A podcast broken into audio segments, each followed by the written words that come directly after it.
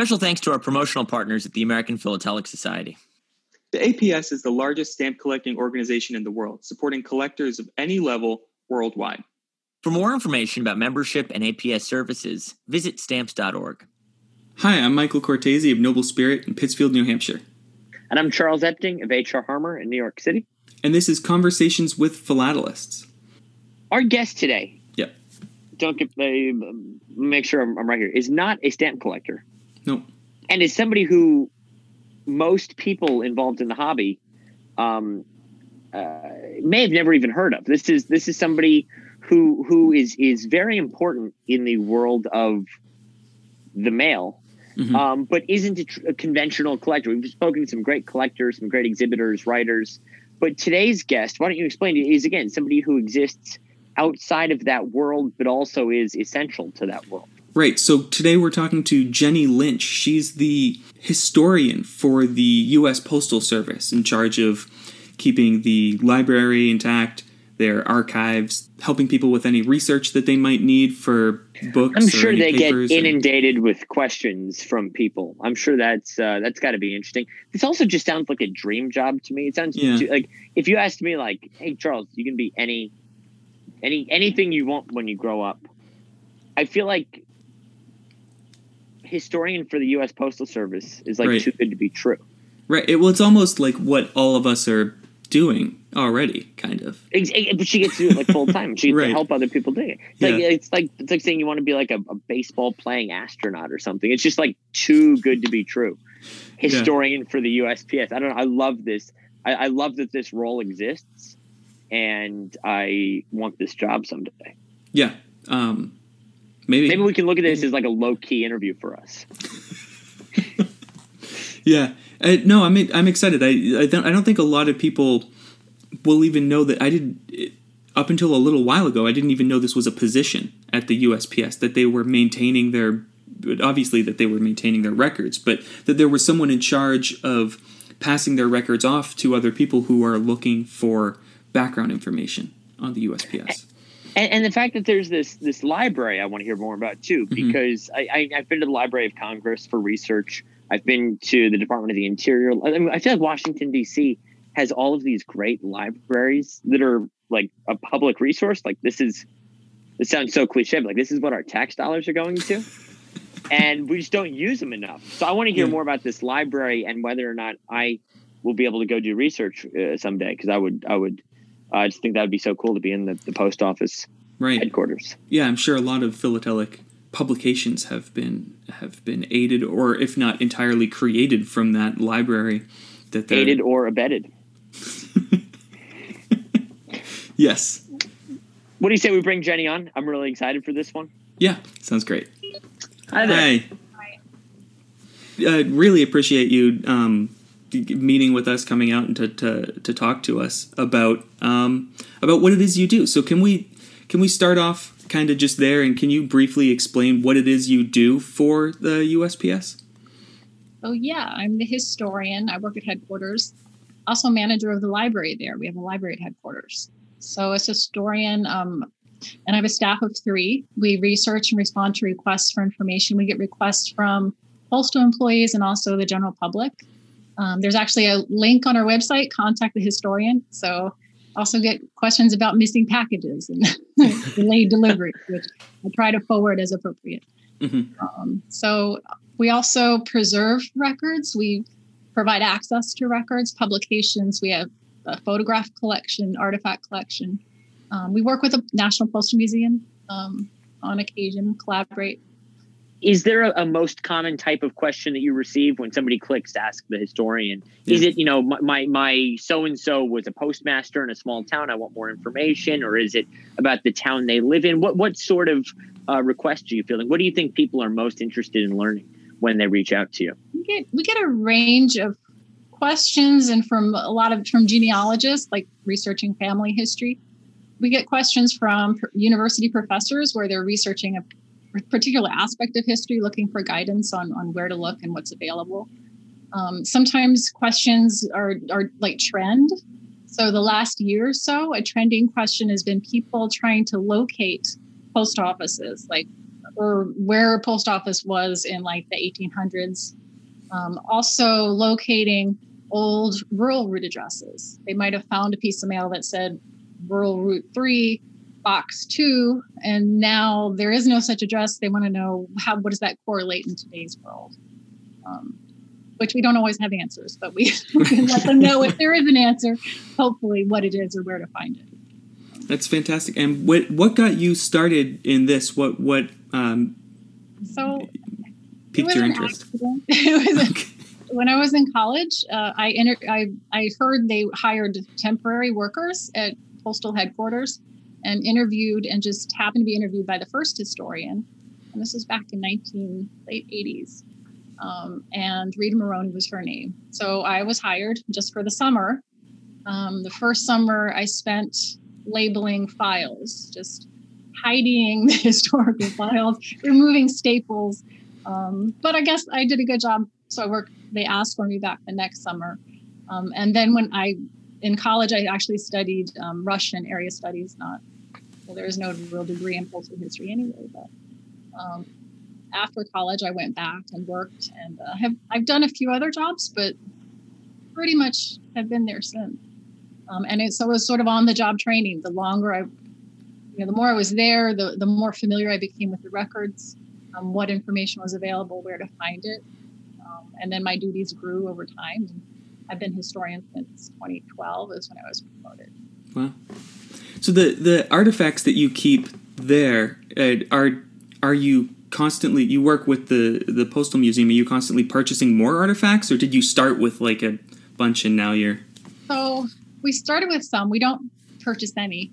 Um, it's when postal employees and we call it the field out in post offices nationwide when they find something uh, in their basement or or maybe a, they're moving relocating um, or they just an old obsolete piece of equipment that's older and they don't know what to do with it they're supposed to contact the historian and ask for guidance. So some sometimes they'll find rare items. I have a wish list or an older wish list from the Postal Museum. So if it's something I know they're looking for, I'll send it their way. Um, mm. And some things will retain um, for our smaller collection, uh, and some things you know aren't worth keeping. But so so I, I got to imagine there's some sort of crossover there between what your artifacts are and what philatelists collect. I mean, it's it's got to be a pretty large crossover, actually. Do you do you have uh, postal history covers and and everything as well, or is it mostly?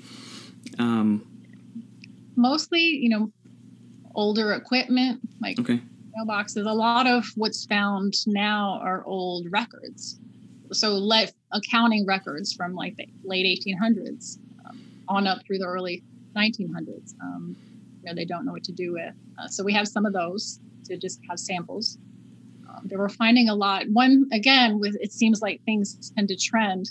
So in the last couple of years, uh, one category of item found um, that puzzles like postmasters when they find it is um, old. Um, there were like dur- during the Cold War era, this you know, with civil defense, there were notification cards, boxes that were given to every post office. So in the event of an emergency, people could um, notify loved ones, you know, they were okay where they were. And so stamped on these these boxes are like wrapped in twine and it says "Do not destroy," you know, keep. And then the postmaster's like, "Can I? What do I do?" Um, we have, you know, we have some in our collection, but that's, uh, that's one category of items. Mm-hmm. And do you trade off those artifacts to the the museum after a certain point of time, or?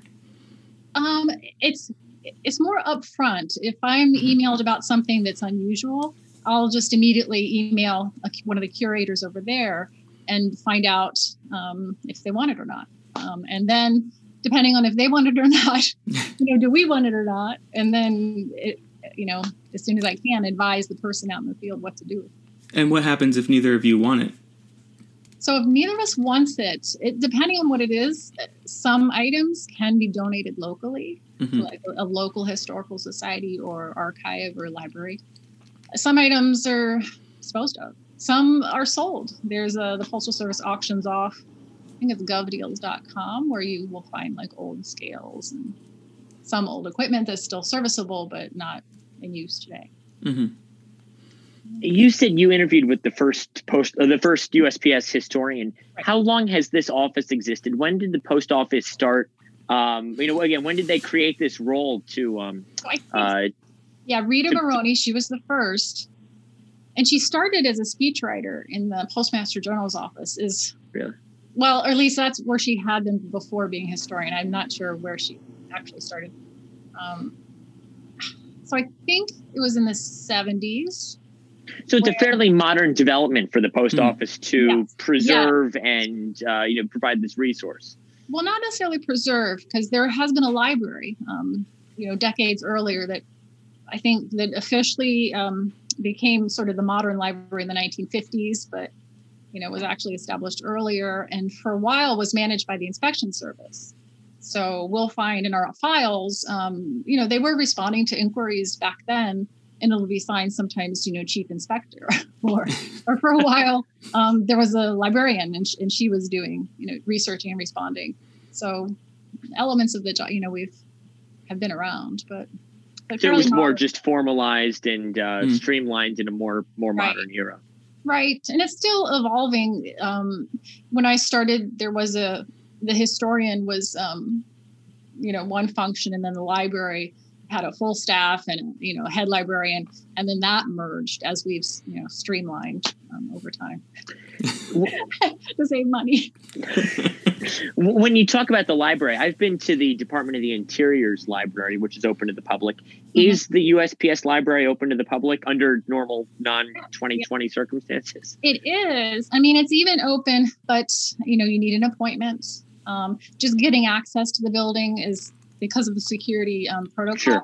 is a little bit. You know, you have to sign in and, and go through the screening. Um, but it is a public resource. It's open, and even now, you know, I'm going in. I'm teleworking mostly. Most of us, most of us are. Um, I go in one day, usually Wednesdays, um, and two of my colleagues go in, in on different days so that um, you know i have helped a couple researchers um, recently so it just made um, arrangements ahead of time But this is something where if you're com- if you're going to be in Washington D.C. and you want to research X, Y, and Z, it's uh, it's worth reaching out to see you to see if it's worth an in person visit. It sounds like. Exactly and it's worth contacting us ahead of time um, so you don't waste a trip if you're looking Mm. for something in the collection that we just don't have or you know it's not our strength What? Uh, that's a great segue. What is your? What is the library's strength? Um, well it, it, it depends on what you're interested in because postal history is vast um, mhm. so Is it, it town cancels or is it is it mostly routes and? Uh, No. Um, so, okay, this month when a researcher visited, he was looking specifically for records, and this is very particular, but a, a letter, so collection boxes, letter boxes at the time, you know, the, the post mounted type that used to predominate. We have in the library um, a record called the Miscellaneous Orders of the Postmaster General from like 1906 to I think in like the 1960s and in his period of interest which was the 1920s you can actually go through and it's you know it's bound it's onion skin but it's records of contracts. He was researching a particular manufacturer um, and trying to document its history. So so we had that for him um, we have the library's vertical files with just miscellaneous um, information on different topics that was of interest historically that where they retained information a lot most original postal records have been given to the national archives so Hmm. often that's where we point people um, and the great thing there is some of those records you know they're digitizing and putting online so um, Yeah. which is great for researchers yeah, I was going to ask if you guys were uh, digitizing the the USPS library. Um, we we we're starting to think about um, prioritizing and, and going that way Mhm. Um, so far, we haven't. We have partnered with, um, if you're familiar with the Postal Bulletin Consortium, that digitized and they put the, the postal bulletins online. Um, that's a great resource for researchers. That's an incredible archive. is. for- Yeah, it's like I've policy. I use it. I think I'm one of the heaviest users. um, I was told, uh, but yeah. So we have that on microfilm. We lent it so they could digitize that, and I think they also are working on the postal guides, getting those digitized and online. I'm not sure where that stands, but uh, but we do hope to do do some of that in the future. Um, I, I, I feel like the the basics of the USPS or the post office department's history. Everyone knows that Ben Franklin was the first postmaster. Everybody, there's you know again, and a lot of people know vaguely how uh, stamps in the mail have played into our history on a, a large scale. Is there anything you've uncovered? Maybe it was helping somebody with a research project. Maybe it was just um, you know uh, looking through things on your own. Is there anything you've found that has surprised you that maybe made you think about the post office in a way that you didn't think about it before. It's a lot of people think, all right, the post office just carries mail. That's what it, you know, it's pretty cut and dry what it does. Is there anything you've uncovered that, um, again, maybe made you look at the post office department's role in American history in a different way? Um, I mean, as I've I've had the opportunity to learn, you know, about different topics, um, I didn't know before uh, about the Postal Service's role and really the development of transportation. You know, in Congress, um, through the Postal Service subsidizing stagecoach lines, um, airmail is, is a big example. Also, the role that the diversity of the workforce had in just giving opportunities to you know African American workers early on, and then the ripple effect that had, you know, with the a steady job with good pay um, in elevating communities. Um, it's kind of the great equalizer in a way, the post office. Right. right. And I was surprised too to learn along the lines too of the diverse workforce, um, the role of women in the postal service early on. I mean, even from 1775 with the woman postmaster Baltimore, um, was pretty impressive to me another thing I kind of wanted to, to branch out into a larger, um, kind of what you covered a second ago, but into a larger scape question was uh, asking you about the major pivotal moments in the organization of the USPS that you recognized as uh, kind of not directional changing, of course, because I understand that their direction has always been deliver the mail, but uh, but kind of pivotal moments that changed the way that the USPS operated? Well, the Postal Reorganization Act of 1970 uh, was was a big one, giving us some more independence from Congress, um, taking polit- politics out of it, out of the at least the appointment of postmasters, rural carriers, and and the pay pay of employees. Mm-hmm. Um, I mean, at least from a customer's perspective, you know the the introduction of new services the free delivery of mail in cities and then in the rural areas that was a big change. Mm-hmm. um, in rural free delivery in particular uh, you know it was just a pretty quick vast expansion of the postal workforce. Um, so that's that's something that was i don't want to say lost on me but i didn't fully grasp until i found out they issued a postage stamp not all that long ago for rfd Mm-hmm. And I got to thinking, why would they issue it? Again, I mean, you see plenty of covers from back in the day that have RFD written on them. Mm-hmm. Um, but when I realized that this was monumental enough for the post office to commemorate it on a stamp for, I want to say, the centennial or, or, or some anniversary, yeah. right. um, the, the fact that that, again, that really got me rethinking about just how important rural free delivery again to us today where you get your mail in a box. Yeah. Um it, it, it's I, it's it's crazy to think about that being a big breakthrough that they would actually bring the mail to you. Mm-hmm. right. But then you put yourself in that time and place and it's like that must have been that revolutionary. Was, that was yeah. life changing suddenly you had someone visiting every day at least down by the mailbox and before you were getting your mail when you you know went to fetch it. Um, so yeah. that was that was a big change for both customers and uh, the postal service because I, am thinking it was like tens of thousands of carriers that were hired like within the first few years. Mm-hmm. It was huge. Yeah, there's uh, still countries that operate that like that that have one major post office. I think um, was it uh, is it Ecuador that has one post office and uh, people have to they don't have street addresses. They have to go to the post office. Mm-hmm. It it, I'm pretty sure it's Ecuador. My friend lived there for a while, and I remember trying to mail her a package, and she said, "This is my PO box." I said, "That's great. You got a PO box." She said, "No, I I have to get this PO box in order to get mail because they don't have, they can't bring my mail to me." Yeah. Yeah. And then, well, and correlated with rural free delivery, 1913 parcel post. I mean, that was a big game again for both customers and carriers because mm-hmm. suddenly, you know, the limit had been four pounds, and suddenly it was, I think, 11 pounds, and then pretty soon uh, up to 70 pounds, um, just packages that could be delivered and brought, you know, to you, um, and that that put a lot of merchandise within reach of Americans that hadn't been previously. Right. I feel like that gets overshadowed by the stamps, which are beautiful stamps and collectible and, and fun to look at.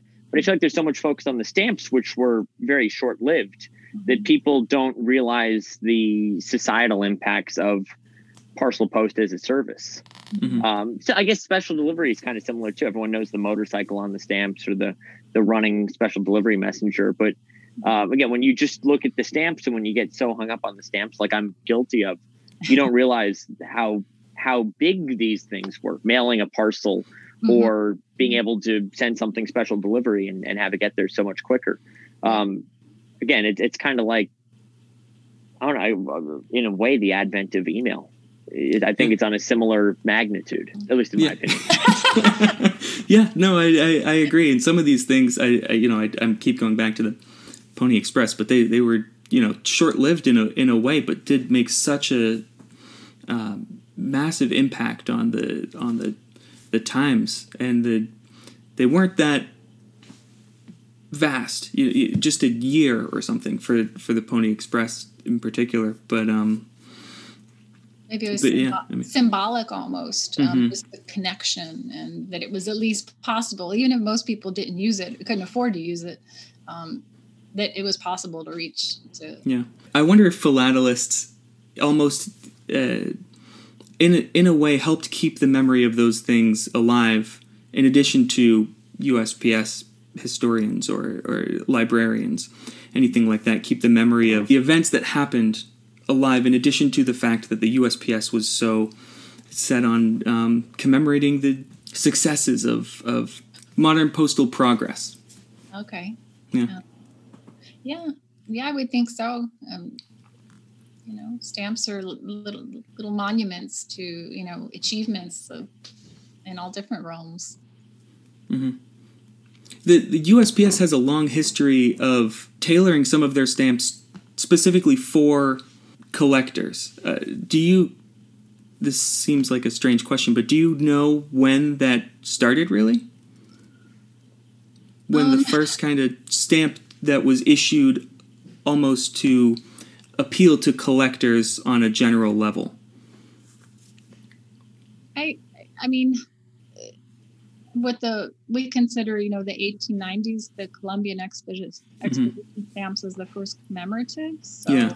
Maybe That's, we could go with that have you found i mean I, at least from my understanding of the history of stamp collecting it, it started off as i want one of each in my album and then um, as it evolved, maybe you want a, a, mint one and a used one or a block. But but this idea of of the stories of the envelopes, how you know how it was transported, uh, what route did it take, what what method you know was it uh, carried by airmail or ship? Do you find stamp collectors are more open to learning about the history of the post office? They're more open to learning about you know the dates a post office was in operation. Do you think they're in again if you could generalize are stamp collectors taking a bigger picture approach now than than maybe they were in the past? And using your resources again to help tell the you know they're not taking a cover and soaking the stamp off and sticking it in an album. I'm sure they want to know more about the addressee or the the post office that originated from do you think there's more crossover maybe between what you do and the aps does than in past generations? My impression currently is uh, we get some questions from collectors, um, but not not a lot. I feel like, in my experience, the, the collectors I'm familiar with are almost more expert. Um, so sometimes I'll be going to them with questions um, when I'm really stumped on an abstract, uh, you know, detail, um, because I found that yeah, collectors do sometimes specialize in you know just researching all the details of their of their cover, and they'll get way deeper into it than um, than I'm usually uh, would be helpful in responding to. Although I'm happy to try. Yeah, that's kind of cool that you're using the the experts of philately as a resource as a you know, there's a there's a full board time. a philatelic um like a online message board where Mhm. um, yeah, every once in a while I'll post a question that has stumped me. Is that Richard Frajola's board? Yes, thank you. That- that- that- that- that- if, if I have a question, that's the first place I go to. That's Yeah. the and I, that's it's fun. the uh, I don't have time to look often, um, but when I do, and I see, you know, what they what tangents they're going off into, um, it's pretty impressive. That's I feel that's like incredible. I feel like a lot of Americans, though, even if they're not stamp collectors or nobody in the field, I feel like everybody has a connection to the U.S. Postal Service. I feel like everybody I talk to has a grandparent who was a postmaster or a parent who was a letter carrier. I feel like even if we don't realize it, even if it's like subconscious, everyone has some tangible connection to the post office. So I'd imagine again, you say you don't get too many requests from collectors. I'm sure there's just a bunch of people who want to know about their family or their street or what. Again, Right. whenever I tell people I'm a stamp collector, everyone's got their their thing that they're really excited Yeah. to to talk about. Uh-huh. And I would imagine that, that that's a lot of it as well. It's just you know again, everyone sends mail, everybody receives mail, but I feel like everybody also has that little anecdote that goes one step further. I would say. hmm Yeah, we do get we do get quite a few questions from genealogists, people, and just researching more immediate history. So, what would you say is your?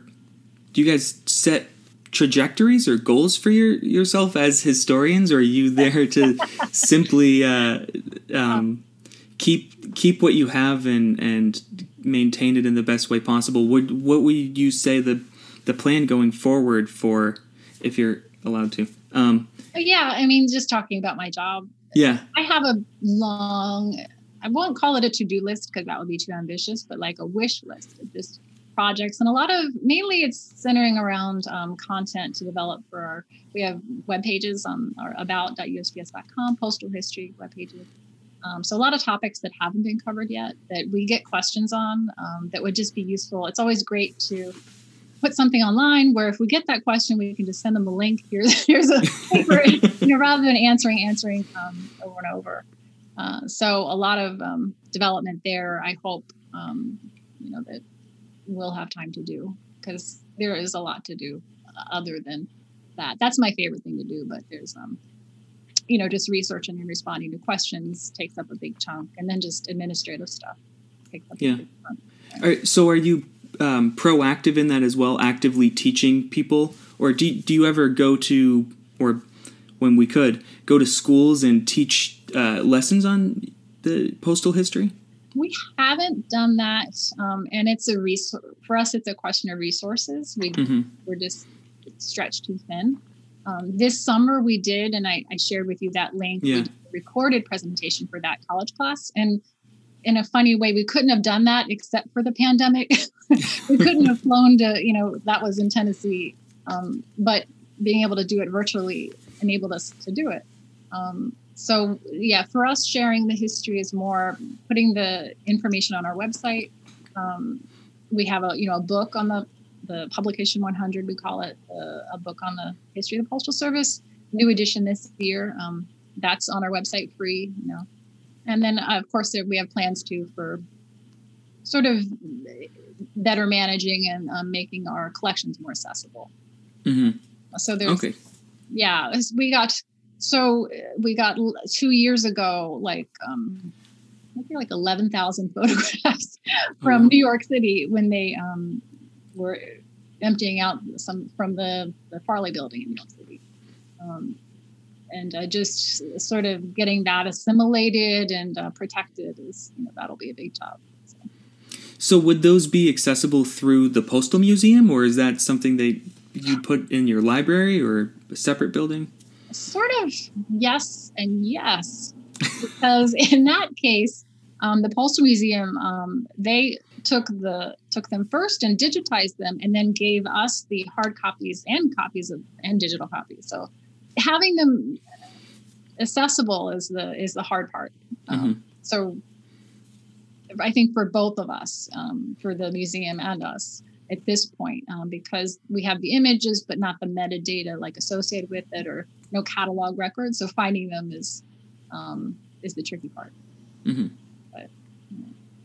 So, what would you say, kind of speaking on that topic a little, what would you say was the most interesting piece that you got in?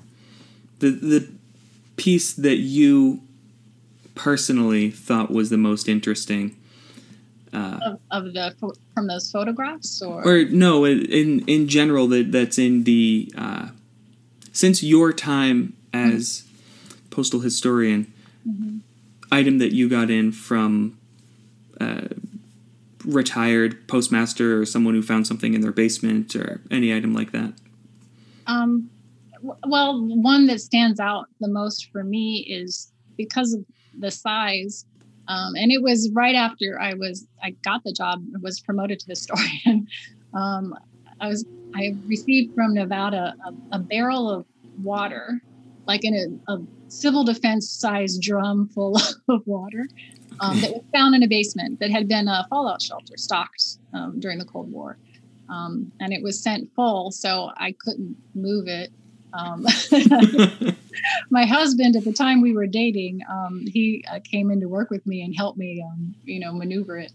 Uh, but that stands out. Um, yeah, and that's a and that's something I hadn't known about until just this summer. Um, we researched and put a paper on our website on the role the postal service played in civil defense. Um, uh, you know, in the in the 50s and 60s. Does that happen often, where you get an item in and you haven't published anything on it or, or, written anything on the item that you've gotten in to, to teach people about these items are, that are coming in yeah, and then yeah, you have to um, research um, it and, yes um, and sometimes you know we'll be sent a picture of something and we don't know what it is hmm. so it's a matter of it's just like some of the questions we get sometimes we don't understand even the question we research to learn what is this person wanting to know and then before we can help find the answer Mm-hmm. so yeah. You mentioned earlier that the NPM has a, a, wish list. Is there anything on your personal wish list for the collections? Is there a piece of equipment or a record, a logbook? Is there something where if you got an email, hey, I found one of these in the, the basement of my my post office, mm-hmm. is there something that you uh, you know have your heart set on for the archives? Just any things that we don't have. So you know badges on the uniform we have most of them but um, you know there's an early one we don't um, or even uni- some of the uniform items we have a random collection uh, so it's always good to help fill in gaps um, love to get an early uh, of course it, when we get to really rare items i'd be offering to the postal museum but like one of the first letter boxes um, for example we have some of the post mounted types but not all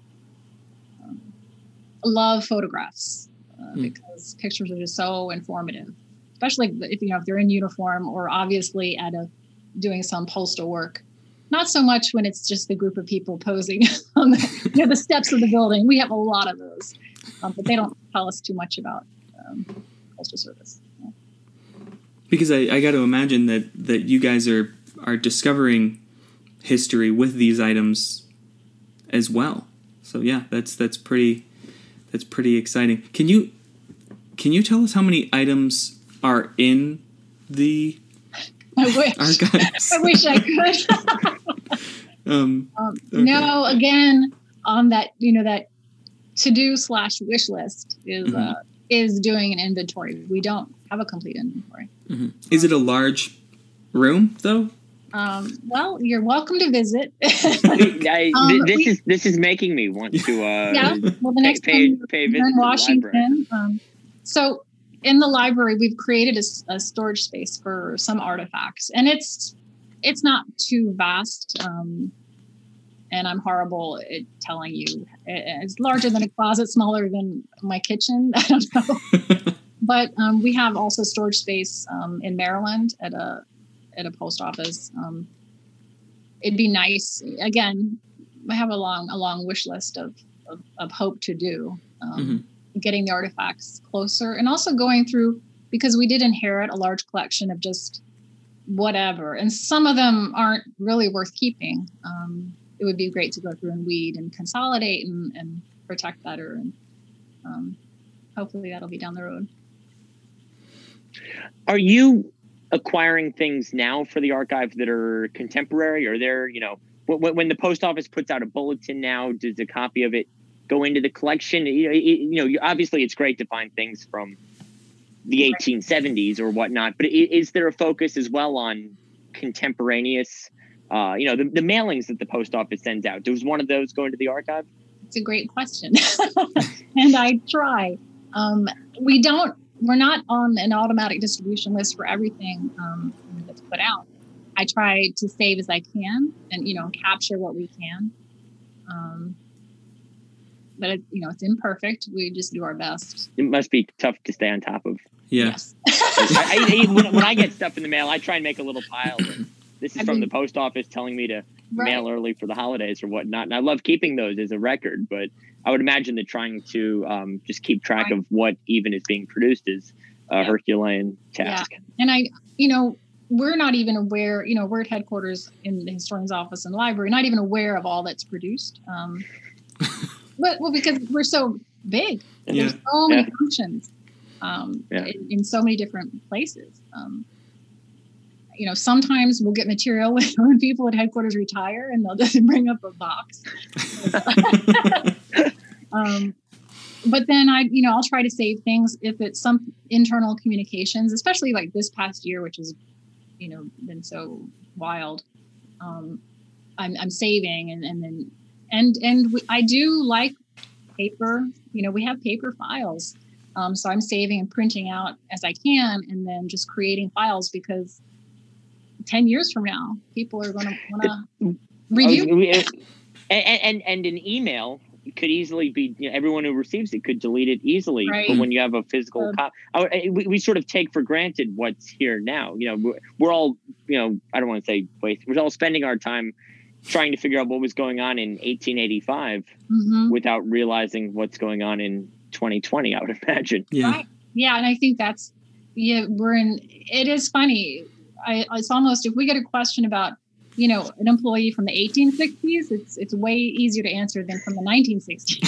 1860s, I can look in the official register, you know, every odd numbered year, and I can see who was where and how much they got paid. Um, and then more modern times, it's um, it can be hit or miss. Um, and yeah, e- email and then things going digital, um, it definitely concerns me. I, have noticed a similar trend in stamp collecting, where if you have a cover from the 1860s, they can tell you what sailing of what vessel it was on and what day it arrived in mm-hmm. London and Liverpool. And then I noticed a lot of these classic postal historians are now turning to the 60s, 70s, and 80s and mm-hmm. just scratching their heads and saying, "What was going on? Why? Why did this cost a dollar twelve to send?" And it, it, it's funny how much easier it is to to yes. do the old. I, I think yes. there's a lot of parallels there. Yeah. That um yeah the 19th century yeah. we've got pretty well covered. And for for postal employees, the cutoff date is really 1911. That was um you know 1911 and prior. Um, we have we have a good chance we'd have a record, but um otherwise, huh. yeah. Incredible. That's pretty weird. well, I'm glad that uh finally turned that around and we're keeping good records of what's going on now. Yeah, because it's in 100 years. Yeah, and just even even the format, like our communications format now with email, you know, tends to be so less informative than letters, hmm. where you had to, it just took more effort. So I think people thought about it more. Yeah. Fascinating to think about the difference yeah. in in again accumulating material from 150 years ago versus 10 minutes ago. but it but it but it all deserves to be preserved. It all tell it, it's all a, a, different puzzle piece in the same story. I would say. Um, you know, I didn't think about it until this conversation that that what goes on every year is just as uh, worthy of preservation as mm-hmm. what happened before any of us were born. Yeah, but I mean, I see people on on modern Facebook pages trying to collect stuff that's going on right now, and they're having a hard time even finding it. And it just got issued two weeks ago, three weeks ago. They can't even find the stuff. But you know, if I want to buy a stamp from 1860, you just go on eBay. But they can't even they can't even find uh, things that are being currently issued. It's just because people are yeah they're throwing it away or they're not keeping good records. Yeah. Well, Jenny, thank you so much for uh, for joining us, Charles. If you do, you have any other? No, I, I, I, I just wanted to say how excited I am to come down to next time I'm in Washington to uh, to pay the library a visit in person. I uh, again, I just I stumbled into the the DOI library once, and it made me realize that all of these departments probably have really cool libraries that are really worthy of of spending time in. So next time Michael and I are down there, we'd love to Yeah, to pay you a visit in person. sure. Yeah. That'd be fantastic. Thank you so much for for doing You're this. And, welcome. Thank you for inviting me. I'm honored. no, of course, of course. Absolutely, Yeah. no, we, we really appreciate it. yeah, yeah, we really do. All right. Thank you. Thank you.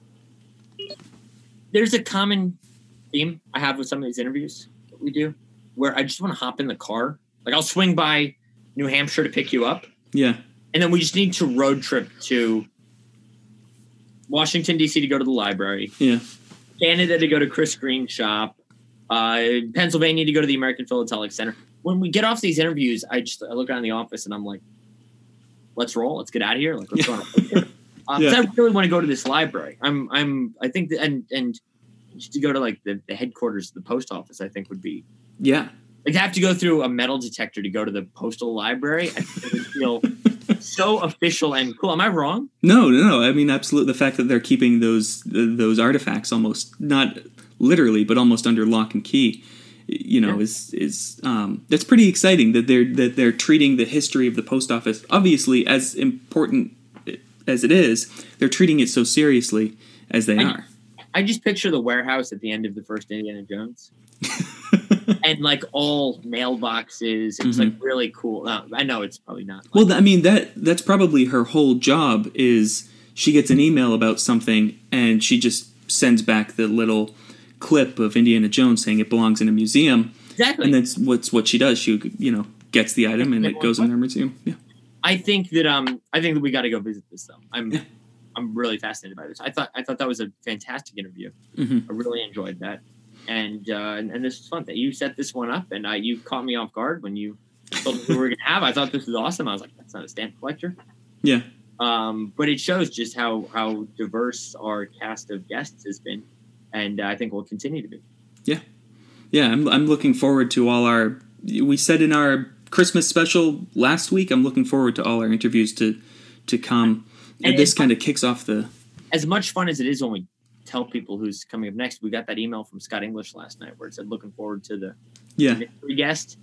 And I like building up an air of mystery. about our- I actually typed a response out to him, and I was going to tell him who the mystery guest was, and then I deleted it, and I had to. Gotta keep people Yeah. waiting. It's like a surprise. You know, like when, when when like a big musician like surprise drops an album. Yeah. That's like us. Yeah, I'm really looking forward to that. This was a fantastic interview, but I feel like this. I wanted them to almost be back to back, but the This is but the next one, you mean? this one, this and the and the next one, the Mister, the person that we've been waiting five months to talk to, Yeah, but- but they're coming the week after. We haven't even spoken to them yet. Um, we're not talking to them until January fifth, um, and then it's the following on the eleventh is when we're when we're releasing that episode. Um, As always, Michael, you just keep texting me morning of to tell me when we're doing one yeah, see you in five. I had to change my lunch reservation today. because- yeah. Um, I, I, I thought this was great. This was a lot of fun. Um, I, I hope everybody enjoyed it. Um, for those watching on YouTube, you can catch us on all the podcast servers. That's Google, Spotify, all the regular podcast Yeah. Platforms. Michael, this has been really fun, and I'll see you in 2021. yeah, see you in 2021. And uh, looking forward to that full year. Hopefully, we'll get out to some actual places to do actual filming in actual locations other than this. And at the very least, in a couple of weeks, I'll be up in. Uh, Yeah. Yeah. Don't tell Governor Cuomo. If All he's right. listening to this, then that's our most famous listener. right? That would be pretty cool. Yeah, that would be pretty cool. But I don't think he is. So I, I, I feel okay telling. We'll find out. We will find out if they stop me at the border. I'll talk to you soon, and I'll see you in a couple of weeks, Michael. All right. See you then.